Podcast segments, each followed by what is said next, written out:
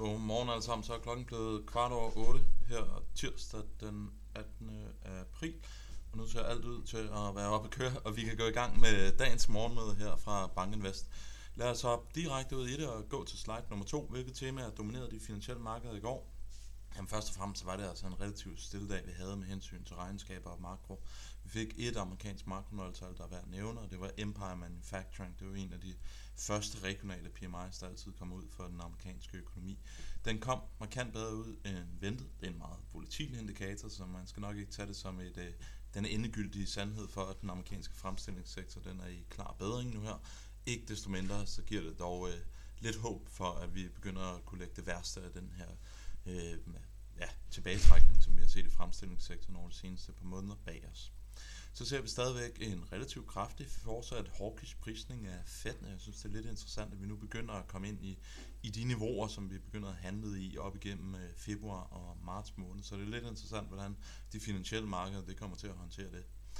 Så synes jeg også, at de her markeder, de bærer altså lidt præg af, at vi ser et short squeeze. Det er jo ikke nogen hemmelighed, at vi har understreget mange gange før, at der er rigtig mange ude i markedet, der er undervægtede aktier, eller direkte kort aktier, hvis du er på hedge siden.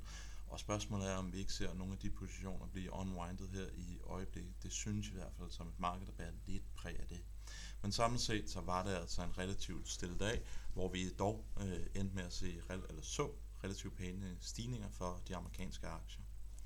Og det jeg har her på slide nummer 3, jamen det er intradagudviklingen i amerikansk S&P 500, og som I kan se, så lå vi faktisk nede det meste af dagen, men kl. 8 dansk tid, jamen så tog øh, fanden ved aktierne, skulle til at sige, og vi så altså en ret kraftig stigning over dagen som helhed, så vi ender altså med at ende med små 0,3% oppe i går. Og igen, det var altså slutningen af markeds, øh, sessionen for det amerikanske marked, at vi så den her meget kraftige opadgående bevægelse.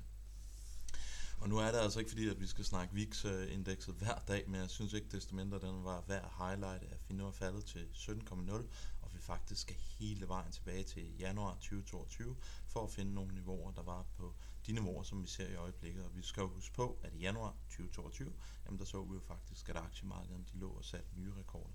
Så det er altså et meget, meget imponerende kollaps, som vi har set i den implicite volatilitet for aktiemarkedet herover de seneste par uger. Og ser vi på S&P 500 og på Nasdaq-indekset, jamen, så viser jeg år til dato afkastet både for S&P 500, det er den turkisblå linje, og for Nasdaq-indekset, det er den mørkeblå linje. Og som I kan se, så er vi altså meget, meget tæt på at sætte nye rekorder. Vi mangler en lille halv procents penge i både øh, Nasdaq-indekset og S&P 500, og så er vi altså på at sætte nye rekorder for 2023. Så det har altså været et imponerende recovery, vi har været igennem efter den her bankkrise, vi så op igennem marts måned. Og hopper vi til slide nummer 6, jamen, der viser at prisningen er fat, og nu ligger markedet altså priser, at vi skal have en fat Funds Rate på 4,57 ultimo 2023. Det er altså over det niveau, som vi så primo februar måned 2023, og det var så der, hvor vi initierede den her meget, meget hawkish reprisning af fedt, som vi så op igennem februar og starten af marts måned. Så det er lidt interessant, at vi er begyndt at bryde ud af det her range, som vi ellers har været i efter bankkrisen, og jeg må indrømme, at øh, jeg tvivler lidt på, at aktier vil være i stand til at stå imod øh, det, hvis vi kommer til at se en gentagelse af det mønster, som vi så op igennem februar måned. I særdeleshed growth-aktier, de vil nok ikke have det super godt, hvis vi sådan for alvor skal til at reprise Fed endnu en gang. Hopper vi til slide nummer 7, jamen der viser Empire Manufacturing på et headline-niveau, og vi har jo ligget i contraction-territoriet igennem sådan ret lang tid efterhånden. Men nu så vi her i den sidste måned, at den hoppede op i expansion, altså på 10,0 eller 10,8. Så det er altså en illustration af i hvert fald den her PMI, den indikerer altså, at vi ser en, en vis bedring i den amerikanske fremstillingssektor. Og dykker vi lidt ned øh, under overfladen, jamen, så er det også bare værd at mærke, at den nye ordre, jamen det stiger altså til rigtig, rigtig høje niveauer, og faktisk næsten de højeste niveauer, som vi har set siden primo 2022. Så det er altså lidt en illustration af, at øh, i hvert fald den her indikator, den kom ud lidt bedre end ventet. Og hopper vi til slide nummer 9, så fik vi jo noget kinesisk makrodata her fra morgenstunden.